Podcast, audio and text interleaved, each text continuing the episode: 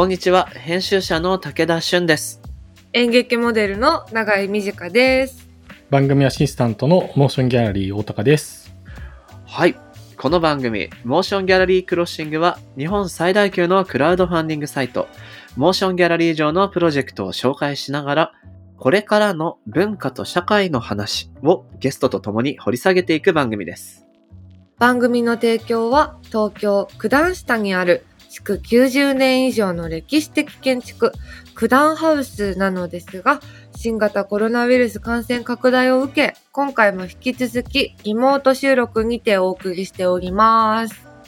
さてさて、先月の配信で、永井さんがさ、うん。神々のトライフォース絶賛プレイ中という話を聞いてね、うん。じゃあ神々のトライフォースについて掘り下げてみようっていうのもしたいけど、そうじゃなくて、いや、したい。それで1話取れるけど、うん。そう。やっぱりね、最近何聞いた、何見た、何読んだ、うん。何やったっていうおすすめコンテンツ。うんこれたまにやるといいなと思って、そうだね。うん。一個ずつ上げてみようかなと。うん。先に僕やっちゃおうかな、これ。いいよ。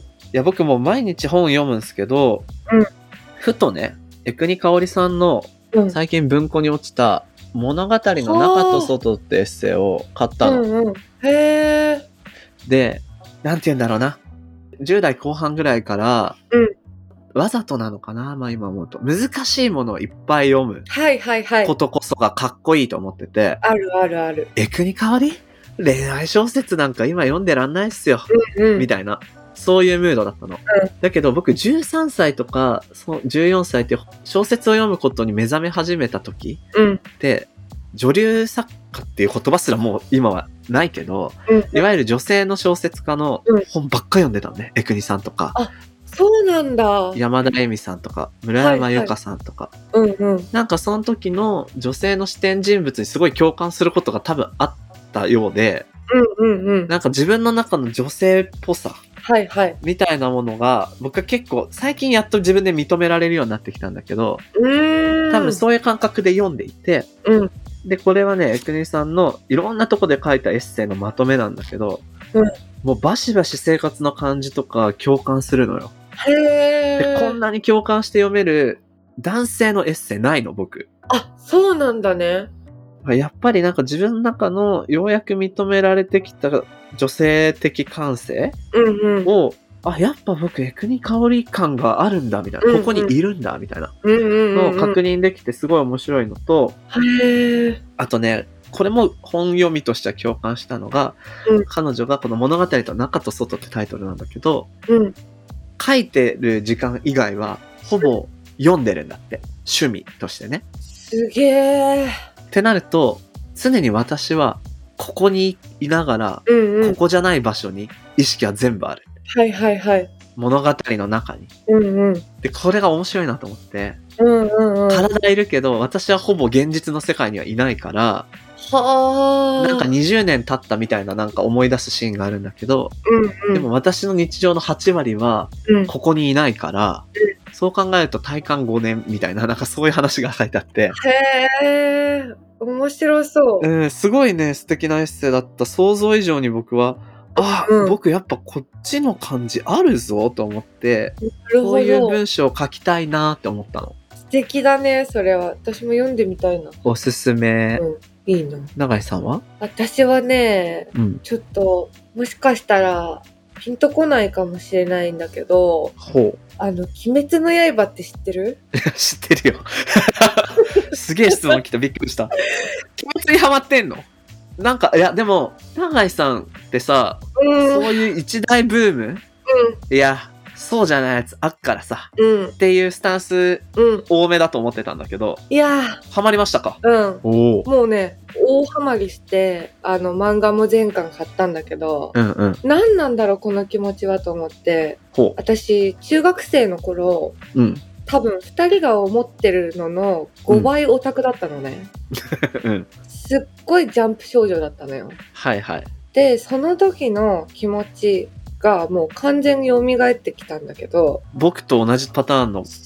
考えじゃん。でもこれって、うん。この私のオタク性ってあんまり公にしていいタイプのものじゃないから、ほ そうなの？これ以上は言えない。え、ちょっと待って、ちょっと待って。鬼滅に、まあ、こういう言い方で合ってるかわかんないけど、うんらしくないけど、鬼滅にハマってしまった。うん。で、ハマったことにより、10代、ローティーンの頃のオタクだった自分の感覚を取り戻していった。はい。だがしかし、うん自分がどんなタイプのオタクだったかは、うん放送では言えない。言えないです。めちゃくちゃ聞きたいし、今の言えないですって言った顔の凛々しさ。私、仲間を売るようなことは絶対にしません。言えないです。凛としてたよ。そっかちょっとじゃあ別の機会で聞きたいけど、でもやっぱ面白いんだね、鬼滅はね。いや、すごいなと思った。なうん面白いって言わないのがまた気になってきたな。すごい。すごいなって言ってる。すごいんだ。すごい。うん。なんかね、こうずっと私認められなかったんだよ。自分が本当かなり重度のオタクだったってことを。うんうん。だから、こう、まあアニメが好きとか漫画が好きとかは別に、あの、公言してたけど、うん。どういったタイプのオタクだったのかって、うん本当友達とかにも言ったことなかったの。うん。でも、27歳になって、それをこうんう、口にできるようになって、放送ではできないけど。放送はできないけどね。なんかこう夫にも本当なんか、うん自分の中の一番大切な秘密を打ち明けるみたいに、うわこうだった。何それ？実は俺、前科ついてるんだ、みたいな。あ、もう、そうそうそうこの感じよ。めちゃくちゃ気になるし、なんかいろいろ想像してしまうけどそ、リスナーの皆さんに、永井さんがどういうタイプのオタクかっていうのを、うん想像して送ってみてほしいですね。そうだね。コメント欄とかに、ぜひ皆さん。正解だった場合どうする？正解だった場合は、そうだな。うん。その人にだけ DM 送りたいけどね。多分分かる人は同じタイプのオタクの可能性があるよね。そうそうそうそう。だから、そうだよね。だなめちゃくちゃ気になってきた。でもなんかはい僕も永井さんも、かつての自分を取り戻すようなコンテンツだったのが面白い。ぜそうだね。うん 取り戻した。ひ、あの、鬼滅とエクニカワリさん物語の中と外おすすめということです。はい。この番組のハッシュタグは、シャープ MGC。アップルポッドキャストの番組ページにもコメントを書き込めます。皆さんのご意見ご感想、とってもお待ちしておりますので、よろしくお願いしますうん。お願いします。そして、Spotify の番組プレイリストもぜひフォローしてくださいね。それでは始めていきましょう。武田俊と、長井美智香がお送りする、モーションギャラリークロッシング今回はゲストに Web 版美術手帳編集長の橋爪祐介さんとシアター・フォー・オール・ラボ編集長でボイスパフォーマーの篠田しおりさんをお招きします。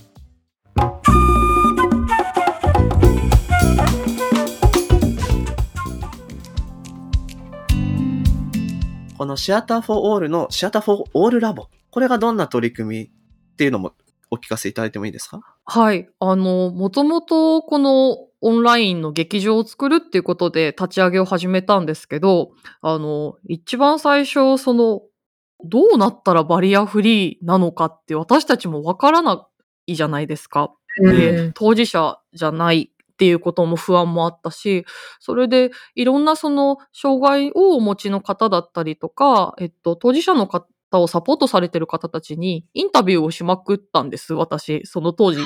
最初は一人で。はいはい。そしたら、あの、オールっていうのがみんなのための劇場じゃなくて、さっき少し言ったみんなで作っていく劇場にならないといけないよと。うんうんうんでうん、この、こういった問題にみ、これまで取り組んできた団体はたくさんいるし、えっと、初めて入っていくっていうところも私たちもあるので、うん。なんかそのコミュニティを作っていきながら、私たちこんなことしたいんですけどって実際いろんな人に相談していきながら作っていかないと多分入っていけないよというようなアドバイスをいただいたこともあって、うん。じゃあラボを立ち上げて、そもそも正解がない、違いがあるっていうことを前提にしたアクセシビリティを研究する組織とサービスっていうのを両方循環させて、リサーチした結果をサービスに、そしてサービスでまた起こったことをリサーチの種にして、あとその結果を世の中に還元していくような活動も二つ並行してやっていこうみたいな流れで、あの、立ち上がってきたのがラボなんですね。なるほど。はい。で、まあ、おたかさんにも、あの、そこでいろいろご助言いただきながら、そのコミュニティ作るところに、あの、モーションギャラリーさんのベーシックの、うんうんそういうことなのか。はい、お手伝いいただいてるっていうところもあるんですけど、やってることとしては、えっ、と、そういったその舞台とかアートとアクセシビリティをつなぐ活動をされている方たちにインタビューさせていただいて、えっと、今、あの、ノートとかで連載してるんですけど、100の回路っていうシリーズを今連載を始めているんですけど、うんうん。100個そういうアクセシビリティのヒントを集めていこうみたいなあの取り組みをしていて、そういうあの、なんかリサーチ活動とか、うん。えっと、当事者団体さんたちとつながっていく、そのパイプというか、コネクションを作っていくための活動っていうのを主に、あの、ラボの方でしています。へー。つまりリサーチと研究をラボで行い、本体のプロジェクトでそれを実践していく、そういう循環を作っていこうっていうことで合ってますかね？あ、合ってます。そう。それでまあ、あの、私たちのサービスだけじゃなくて、うんうん。そこで得たアートとアクセシビリティの知見を、まあ、外にも共有しながら、あの、別のプロジェクトにも活かしていけるようにとか、うんまた次のものを生み出していけるようにしたいなというようなが素晴らしい。はい目指してま長井さんいかが？やっぱ、いろんなタイプのものがあればあるほど、多分、うん。なんかお気に入りが見つかりやすいじゃないですか。はいはい例えばこう、一本しか演劇見に行ってないと、うん。その劇が合わなかったらもう演劇次見に行かないと思うけど、うんうんなんか5本見てて、そのうちの1本が合わなかったら、また見に行こうってなるっていうか、うんうん。こうどんどんいろんなやり方で合うものを探していける状態になっていくのってすごい素敵だし、うんうんいけると楽しいです。そうですね。本当なんか正解がない、じゃあどうしたらいいかっていう考えると、選択肢をどれだけ増やしていくことにつつなげていけるかって大事だなと思っていて、まあその音声ガイドでも、例えばダンスの音声ガイドが、ダンスをきちんと説明したものを必要とする人もいれば、アーティストがどんな感覚で踊っているかということに興味がある人もいるかもしれないし、また全然別の実況中継があってもいいかもしれないんですけど、はいはいなん。かそういう選べる状態、お気に入りを見つけてもらえる状態とかっうんていうのは、なんかすごく目指すところかもなと思います。なるほどです。お二人のご活動、ご紹介いただいて、なんとなく今日の見取り図が見えてきたなと思いまして、はいおそらくキーになるのが、やっぱりこう、聞くこと、見ることっていうことを今日テーマにしてますけど、そうだな、鑑賞っていうことが一つキーワードになると思いますし、その上で作品と情報をどういうふうに届けていくかっていうことも何か今日の裏テーマにもなっていくような気がしているんですけど、ここからはですね、ちょっとまた話題を少し変えまして、はい。ポッドキャストと音声、聞くことについてのターンをちょっと入れてみたいなと思います。うんうんというのもですね、えっと、まあ、僕自身もこの番組が去年の4月かなから始まって、それでパーソナリティやらせていただいているのもですし、今ラジオのパーソナリティも2年目、間もなく3年目になるんですけれども、これまで文字ベースの仕事をしている中で、こういった音声で情報を届けたり、あるいは面白いことをどうできるかって考えていくときに、音声メディアもですし、音声で表現することの可能性みたいなこととか、面白さを日々感じているんですが、やっぱりこう、時代も合わせてというか、音声メディアにトライすることもすごく多くの企業であったり、あるいはそれこそメディアであったりが、今、どんどんどんどん参入されているなっていうふうに思います。まあなんか、音声の持つ、こう、親和性というか、聞いてる人にぬくもりが届くよとか、何かこう、ながらでも聞けるよとか、いろいろなアクセスの良さも含めた特徴で盛り上がってるんだろうなーっていうふうに推察したりしているんですけど、美術手帳でもポッドキャスト番組インストーシャル、こちらが始まりまして、はいはい。はじめさんもこう MC を務めていらっしゃいますけれども、はい、やってますね。これはどういう経緯で、まずスタートして、あ、その前に、そうだ、先にこれを聞きたかったんだ。橋爪さんと篠田さんに、これまでお二人は、ラジオとか、ポッドキャストとかって、聞いてきたりしてました？あの、実は僕、全然通ってなかったんですよ。うへん。ー。チラチラは聞くんですけど、仕事柄、こう、作業しながらラジオを聞くっていうのが、文字打ってるとなかなかしづらいのもあって。そこまでね、ラジオキッズじゃないまま、こういう仕事の現場に入ってしまったんですけど、お二人はどうかしら、うん僕もめちゃめちゃラジオリスナーですね。おー、そうですか。もう四六時中、まああの、ラジコのアプリ入れてるので、ほぼずっと聞いてます、仕事中。へえ。え。へえ。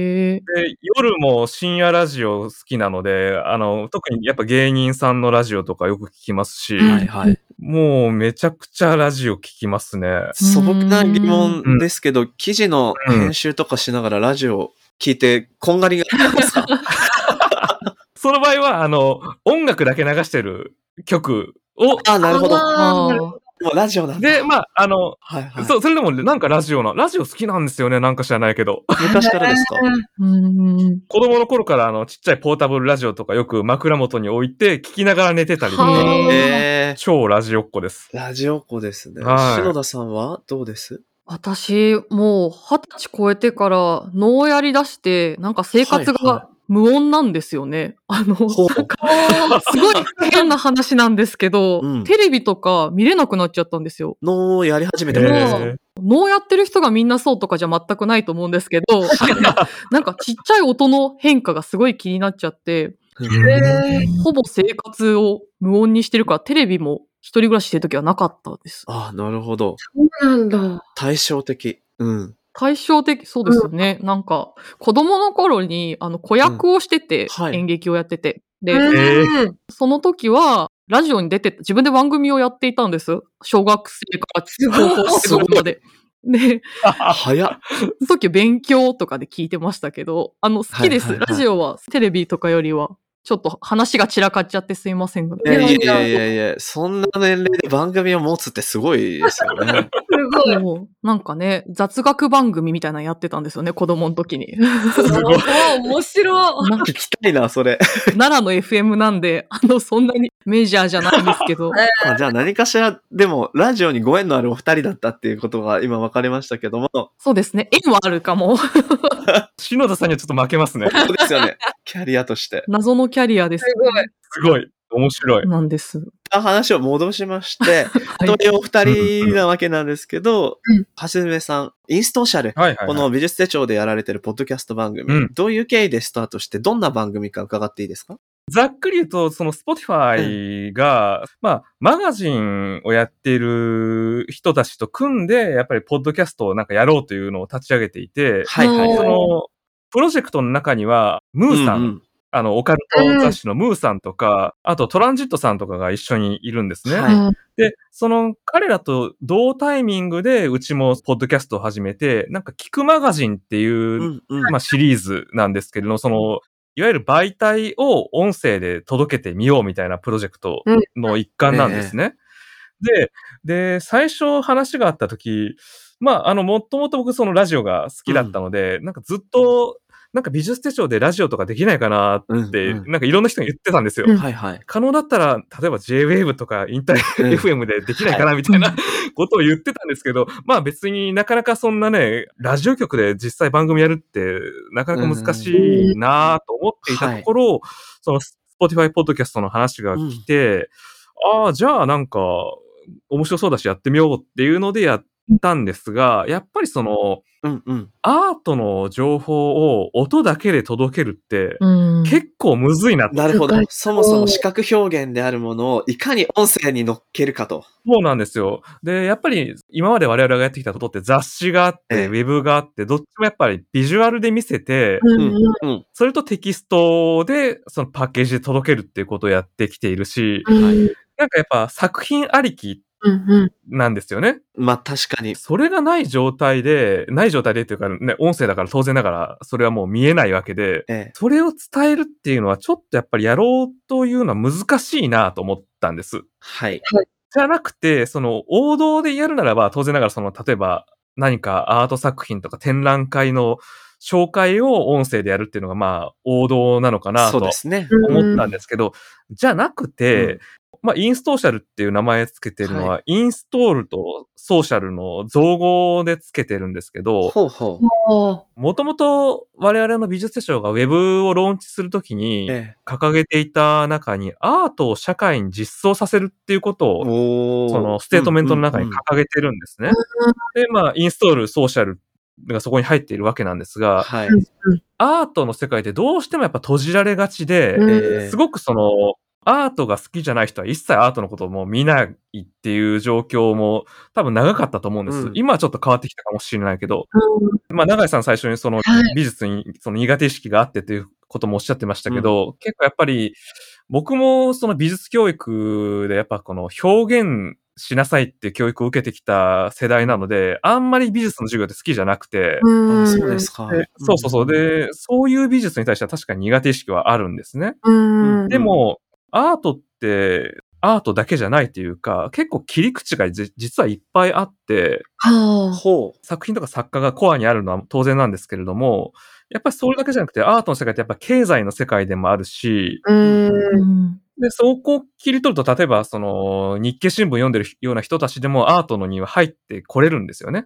う。なるほど、そうですね。はいはいはい。そうそう。で、あるいはアートとファッションの関係性とかも今すごく近くなってきているし、で、アートを使った街づくりとかも今すごく盛んになってきてるじゃないですか。まあ、あるいはその地域の芸術祭とかもすごく、はいはい。瀬戸内とか、あの、越後つまりとかもそうなんですけれども、まあ、アートを使ってその地域振興しようっていう動きも強くなってきたりとか、そのアートを使って何々をする。はい。うん。アートかける何々みたいな、その異分野とアートを接続させることって結構できるんじゃないかなっていうふうに思っていて、うんあ、じゃあそこの切り口でアートと社会っていう大きなテーマを掲げて、はい。で、ゲゲストの方は毎回アートじゃない人を呼ぼうってなったんですよ。つまり、作家を招くというわけではないんですね。うんうん。そうです、そうです。本当に、その美術手帳のポッドキャストだったら、作家を、まあ、ゲストに迎えたり、あと美術館の人をゲストに迎えたりして、まあなんかアートの深い話を聞くみたいなのが、はい。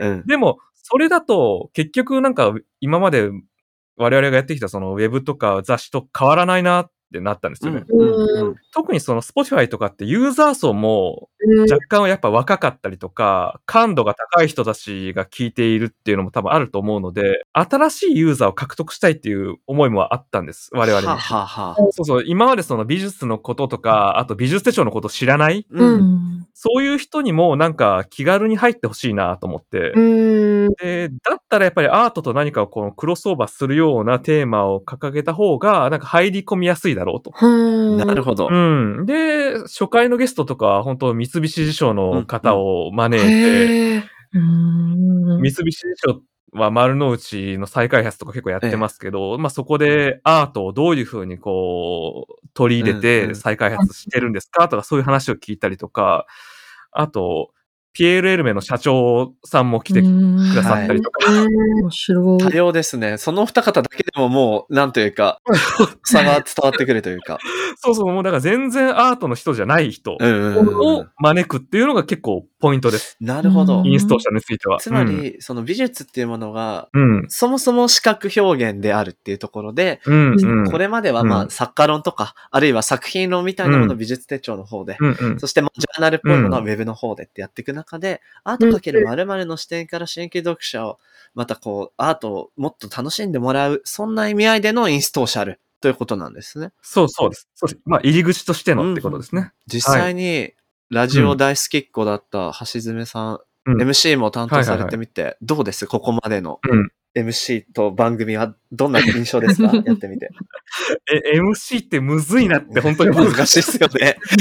う ん収録、うちも毎回2回撮りしてるんですけど、2回分撮ってるんですけど、前後編で。はい。1回の収録で。まあ、その中でも当然ながら時間も気にしながら、いろいろ聞きたいこともあるし、うん話の盛り上がり方によってはこうね、やっぱ変えていかなきゃいけないところもあったりとかして、まあ、すごく難しいなとは思いつつも、でもやっぱりその、異分野の人と話すことって、まあ自分たちにとってもすごく刺激になるし、うんなんかすごく楽しいんですよね。わかります。それ多分そう、アートの関係者を呼んでいただけだと多分得られなかったようない何かこう、うん、新しい発見があると。いうか、うん。うん、まあそういったおしゃべりをうん、コンテンツにするっていうことで、活字の場合うんはまあインタビューや対談っていうものがはい一つあるわけなんですけど、うんそれとはうんまた違いますよね。音声で届けるっていうのは。全然違いますね、うんなんか。なんかやっぱいい意味でのラフさがあるというか、うんそう、なんでラジオ自分が好きなのかなっていうのも考えると、やっぱその喋ってる人と近い距離にあることが一番やっぱ大事かなと思っていて、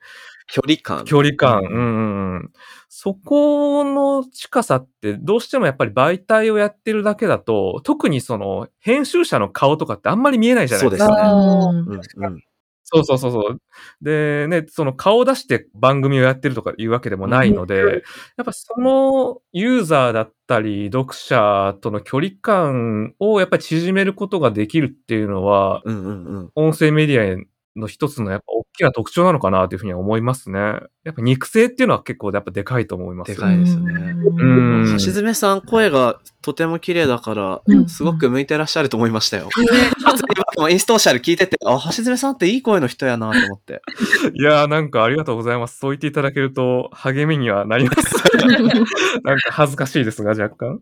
まあ、聞く、見るっていうところですけどね、永井さん、どうです？うん健常者が聞くっていうことと、その、ただこう聞くっていうんじゃなくて、耳からこう、見ることをこう補うために、まあ、目が見えない方が聞くっていうことうんうん。とか、うんうんうん。その目バージョン、見るっていうの。目バージョン。なんか見ることで、その、聞こえてない音の情報を補おうとするみたいな、なんかその、私は、まあ目も耳も聞こえるし見えるから、そんなにこうなんだ、もっともっと情報を拾おうみたいな風に考えながら、自分の体を使った記憶ってあんまりないんですけど、うんうんうん。篠田さんはいろんな方とこう、まあ、インタビューだったりお話とかしてみて、なんかはい。体の使い方が違うなとかって感じましたか？なんかそれこそこう、ね、いわゆる健常者である我々からすると、なんか聴覚障害のある人って、一括りに見てしまったりとか、うんうん。視覚障害がある人って見ちゃいますけど、そこの中の多様性が。私たちが違うのと同じぐらい多分あっ永井さんと私が違うぐらい。なんかみんな多分違うんですよね。うん。橋爪さんがさっきそのお話しされてた、例えばそのアートっていうものについて、アートの業界じゃないいろんな人と話す中で、アートが何だろうって見えてくるかも、うん。みたいなことと、うん。同じくいろんな身体の人と対話することで、ようやく、まあある意味彫刻みたいに周りが分かっていって、浮かび上がってくる、なんかいろんな体みたいなことがあって、一概に言えないんだなっていうことを学んでいるだけな日々なんですけど、うんなるほど、なるほど。そうそう。で、なんか、その、例えばよくある誤解として、その聴覚障害がある方は、手話のうん通訳って言わないんですよね。手話って言語だから。はあ。手話をあの出していれば、聴覚障害ある方がみんな手話わかるかというとそうじゃなくて、うん手話は言語なので習得するのもすごく難しいことだったりするから、あのうん文字の支援っていうのが必ずあった方がいいよとか、はあ。正解はないっていうのもあるし、いろんな誤解をされている中ではいはい。届いてない部分。とか配慮が必要な部分っていうのはあるんだなという感じで、うん見る聞くの多様性がうんなんかいろいろとこう勉強できてはきてるんですけど、一概に言えないんですよね。うん。まあ、そうですよね。確かに。そうなんか一緒に、例えば友達だったりと映画見ても、え、そんなとこ見てたの？みたいなこと。ありますよね。くありますも本当んね。本当。うんうん。なんかあの、精神医療の領域だと、これまでうん。自閉症っていう形で一括りになってたものが、今、例えば自閉症スペクトル障害みたいな言い方になってて、うん。要は、認知としてどの部分が強くて、どの部分が弱いのかっていうものを、01じゃなくて、こうスペクトルの上下というか、幅の中で規定して、うんどの座標にあなたは位置してますよ。ゆえにこういう傾向があって、こういう診断名が出てますみたいな、そういう風なうんうん。診断の仕方に変わってるっていうのを最近聞いたんですけど、うんなんか実はそれって身体能力全般に言えることだと思っていて、うん聴覚が優れてる人は、まあ言ってしまうと聴覚過敏に触れてる人もいれば、まあ普通に聞くレベルは問題ない人もいるし、まあやや聞こえないとか、でしかもそれによってこう聞き取り方のニュアンスとかも変わってくるうんように、なんていうか、一つの定規っていうよりは三次元的な空間の中にこう、自分の能力、特性があるのかなっていうふうにそれを聞いたとき思って、うんなんか今のお話でそのこと思い出しましたね。ですよね。そう、だからグラデーションがあるだろうし、まあ私たちもその日の体調とか、なんか10年後同じように知覚してるかどうかわからないみたいなこととかもえあるじゃないですか。えなので、うんと、同じって言ってしまうには、私はまだこう、あまりにも知識も経験もなさすぎるんですけど、うん。みんな違うんだっていうことを前提にしてる必要はあるんだなとは感じて。なるほど、なるほど。そもそもスタートラインが違うし、立ってる位置も違うから見えるものも違うよねそうっていうことを前提にしましょうということですね。うんそうですね。だから、長井さんおっしゃったみたいに友達と映画行っても見てるとこ違うよね、じゃないんですけど、なんか、目の見えない人と一緒に映画見に行った時に、なんか感じることどう違うかって話してみないと、その人が必要としてる知覚とかサポートが何かはちょっとわかんないうんし、逆にサポートされることもあるっていうか、聞いてなかったこと聞いてたりとかすることもあるので。そうですよね。確かに。え、なんかし手話って、英語とか日本語とか韓国語とかによって全然違うものなんです？全然違うもののようです。国際標準じゃないですよね。うんはい。国際手話っていうのもありますし、なんか手話表現も方言とかもあるみたいです。へえ、ううんん。なんか、最近生まれた言葉みたいなのって毎年あるじゃないですか。かはいはいはい。そうですよ流ね。行語的な？そう、うんタタピルとかって、パピル。今までなかった言葉じゃないですか。そういうのも、なんか、ど、どんどんこう、タピルっていう手話作ろうみたいな感じでこう、生まれていってるんですかなんか私たちの、例えばシアターフォールっていうサービスを。ない言葉じゃないですか、辞書辞書というか、もともとは。確かに。うんとかは、なんかどうやって作ったらいいですかねって、本当手話のネイティブの方に相談したりとかして、その都度あやっていくっていう感じで今やってます。ーへえ、うんなるほど、なるほど。なるほど。面白い。まあ、このシアターフォーオールのプロジェクト自体はコロナ真っ只中でのローンチということだということなんですけども、まあうん何かコロナっていう部分に影響を受けたり、あるいは取り組み自体がコロナ禍の文化芸術支援みたいなことにもなるかもですし、干渉法に与えた影響とかもあるのかなとか思うんですけど、コロナで始まったってところで何か意識してることってありましたでしょうか？ああ、そうですね。もともとがその、今文化庁さんの事業としてさせていただいてええるきっかけは、もちろんあのコロナのことがあって、リアルの取り組みが私たちも多かった中で、どうやってっていうことを考えたのは一つのきっかけではうんうん。あるんですけど、そうですね。コロナじゃなかったらっていうことを例えば想定すると、なんか。生ものじゃないですか、舞台って。ええだから、コロナとかの状況でもなかったら、いやいや、オンラインで劇場なんてって世の中に言われてた気がするんですよね。確かに。うんそもそもなんでやるのってなってますよね。そうそう。舞台は生がいいに決まってんじゃんって。でもみんなそういうことができなくなった時にどうしようって考えたから生まれた可能性でもあるというか、この取り組み自体が。で、そこで工夫した中で、あ、オンラインでこんなことできるんだ、みたいなことを発明しつつある。全部うん。途上の中で発明しつつあるから、そういう意味では新しい可能性を見出しうるというか、スタートしたばかりですけど、種が生まれてきてるとは思います。うん。やっぱりこの規模の感染症っていうものが一体何を僕たちに強いてきたかといえば、移動の不自由さっていうところがまず一番だと思っていて、うんでもそれって翻って考えてみれば、これまでに移動の不自由さの中で生きてきた人たちと、まあ近い条件で我々は暮らさざるを得ないっうん。ていうことに他ならないと。うんうんじゃあその時に劇場っていうものは、そんな風に考え方が進められそうですよね。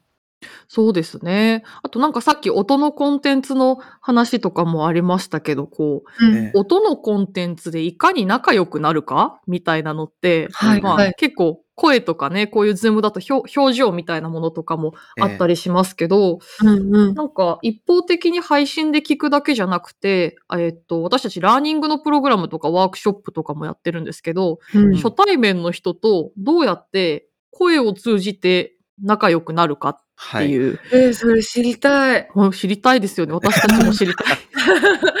でも、でもなんかそのダラダラ喋るみたいなことの良さみたいなうんうん。であなんか初めての人とそれやれるって結構音の面白さですよね。なんか、えークラブハウスとかもそうですけど、うんうんうん確かに。そうせざるを得なかったから。うんうんあ、音声だからこそ、うんその初見が少しイージーになる部分うん。ってうん結構あるなっていうふうに最近僕も思いますね。ですよね。そう、あの、発達障害の、あの、方の中には、こういうオンラインのコミュニケーションになったことによって、なんか初対面の人と喋ったりが無理だけど、ズームとかの、あの、ワークショップだったら参加しやすいっていう方もいたりとかするみたいで、はい。うんだから、行きやすくなったりとか、アプローチしやすくなっていく人もいるんだっていうことが少し分かってきました。うん。なるほど。えーここまでね、音声をベースにお二人の取り組みについていろいろお話を聞いてまいりましたが、お話は続けていきたいんですけれども、今回はこの辺りで一度切りたいなというふうに思います。次回も引き続き、橋爪祐介さんと篠田しおりさんにお話を伺っていきたいと思います。お二人の詳しい今後の活動は、ウェブ版美術手帳のサイトやシアターフォーオールのホームページのほか、SNS などもご覧ください。はい。それではひとまず橋爪さん、篠田さん、ありがとうございました。ありがとうございました。ありがとうございました。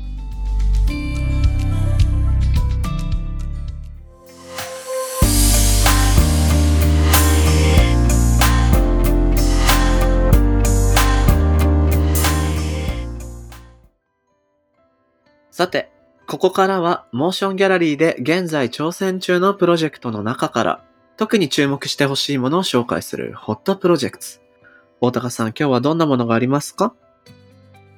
今日紹介したいのは歌手高木育の新たなソロユニットイクノリリスキアニューアルバム制作プロジェクトです。ほう。これまでも音楽ユニットやソロ名義で活動してきた、うん、高木育乃さん。新たなソロユニットイクノリリスキアとしてただ歌うことが楽しくて大好きで歌わずにいられなかった子供の時のように無邪気に歌える。そんな心境の変化が現れるファーストアルバムをリリースします。人気の曲から書き下ろしの新曲、そして日本のクラシック音楽、茶道家様で、えー幅広い楽曲8曲が収録され、これぞ新生イクノリリスキアと思わせるアルバムの制作を支援する、そんなプロジェクトです。うーん。この高木育乃さん、これまではソロシンガーとして、あるいはジャングルスマイルというユニットで活躍、活動してきたそうなんですけれども、今回ソロ、新しいソロユニット、このイクノリリスキアという名前で活動する。そのファーストアルバムを作るためのプロジェクトということなのだが、はい。これ僕あの、恥ずかしながら存じ上げてないシンガーの方だったんですけど、すごいよ。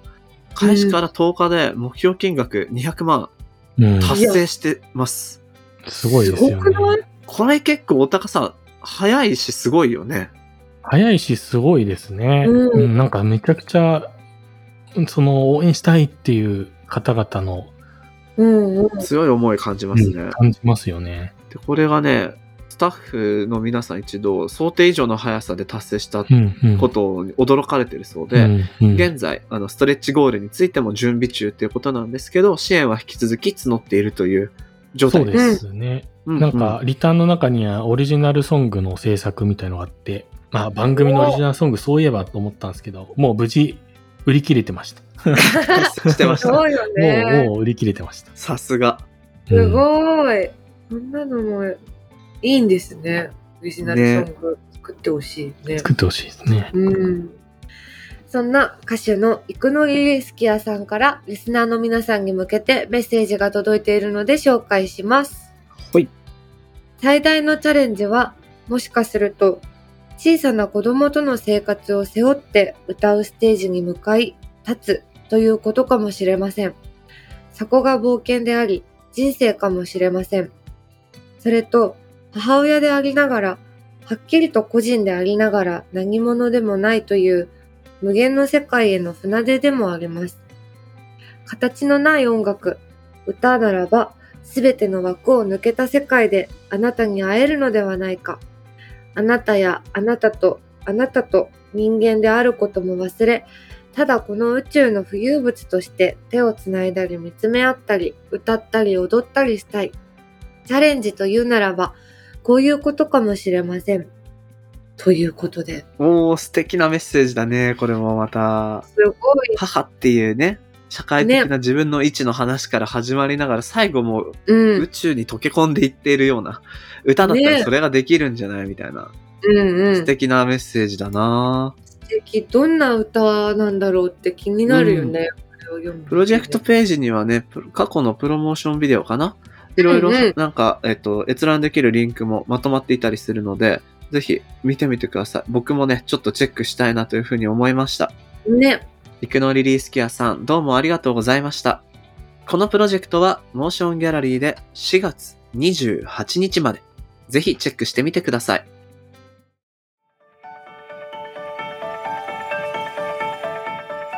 モーションギャラリークロッシングエンディングのお時間となりました。うん。永井さん、どうでした？なんかさ、ラジオとの関わりみたいな話にもなったじゃない、うんうん。でさ、ほんと最近多いじゃん、そういう雑誌が。はいはいポッド。キャストにこうなってたりとか、うんこの番組とかもさ、うん。そうだけど、なんか昔のラジオのイメージって、うん。私のだけど、うん。なんだろう、やっぱり番組って、なんか大爆笑チームっていうか、こ 大爆笑チーう、ム？なんか、おもろくないとうん。あかんで、みたいなはい。先入観がすごく強かったし、うんうんやっぱそれに感化されて、まあ、教室の中とかでもさ、うん。いじりいじられみたいなことがはいはい起き続けてたじゃん。うん。でもこういう風になんだろう。だから芸人さんじゃない人だったり、本来こう別におしゃべりをする仕事ではない人たちが、自分の分野をのことだったりをちゃんと声で喋るうん。媒体が増えることでなんか、今までのさ、そういう、笑わせないと喋っちゃダメみたいなことがだんだん薄らいでいくんじゃないかなとかっていううん。希望を感じました。なんかさ、喋りの面白さってさ、うん。決して笑いだけじゃないのに、そう。笑いってやっぱり強いから、どうもそっちにさ、うん。流れていきやすいじゃん。うん。これやってながら、そもそも笑いの人じゃないのに、うん。僕も人笑い取りたい時あるもん。ね、なんかさ、やっぱ、うん。もう刷り込まれてるんじゃない？そのそう、そ振り落ちやってみなきゃダメですかね？みたいな。わかるわかる。でもね、会話って本来そうじゃないはずだから、うんう。んこそのなんかね、う、うん、ゆったりとした時間の中で喋ってる中に何かうん、いくつかハッとするようなことがある。ね、そういうこと自体が本来会話の面白さだから、うん、なんかね、それをね、取り戻したり、あるいはリスナーの人も、うん、そういう感覚で聞いてもらえたらとっても嬉しいかなと思うけど、と、どっかで笑いも頑張りたいと思います。そうね、そこはね、貪欲にね、どういうふうにね。さてさて、ここでリスナーの皆さんから番組に届いたご感想紹介したいと思いますが、うん、大高さん、どんなの届いてますか？はい。関美穂子さんからご感想をいただいてます。ほいうん 永井さんの問いかけ、えー SDGs の話を聞くたびにもやもやするところだった。ほうえーゲストのお二人の回答と SDGs とクリエイティビティについて武田さんの最後のコメントで少し絡まってたのが解けた感じがする、えー、ぬいはり。うーん、私は当事者とどう向き合うと気持ちいいのかな、というコメントをいただいてます、いいね。こう、回答が出てないコメントってところに良さを感じますね。うんうんうんうん確かに。うん、でやっぱり SDGs の回のこれは名シーンの一つでしたけど、永井さんの、そもそも生活に余裕がない人が中長期の うん、地球環境のこと、どういう商品を買ってっていうので貢献できなかったりするのはどうするんですかっていうのはやっぱり重要なフレーズだったし、うん。リスナーにちゃんと届いてましたね。よかったです。なんか、うん。うわ、へりくつかよって思われたら嫌だなと思ったから。いや、でもそれこそさ、うん、笑いみたいなことを考えたら、うんここで一旦、うん、みんなはさ、やっぱ SDGs 大事だったよねっていう流れだったじゃんうん、そこ止めちゃうのって勇気がいるし、うん、大丈夫かなって多分思うんですけど、普通の会話の中で。うん、やっぱね、永井さんのその立ち位置、うん。超重要だからこの番組以外でも、そうああり続けてほしいって勝手に思った。頑張る。頑張って、応援してるからよ。うん、頑張るわ。ちょっとで、それでなんか、すごいなんか、なんでそんなこと言うんだみたいに怒られたら、うん。ちょっと励まして。うん。すぐ DM 送るわ。お願い。はい。関美穂子さん、コメントありがとうございました。この番組のハッシュタグは、シャープ MGC、そして Apple のポッドキャストのコメントでもご意見ご感想お待ちしています。はい。また読み上げたりもするので、ぜひお送りください。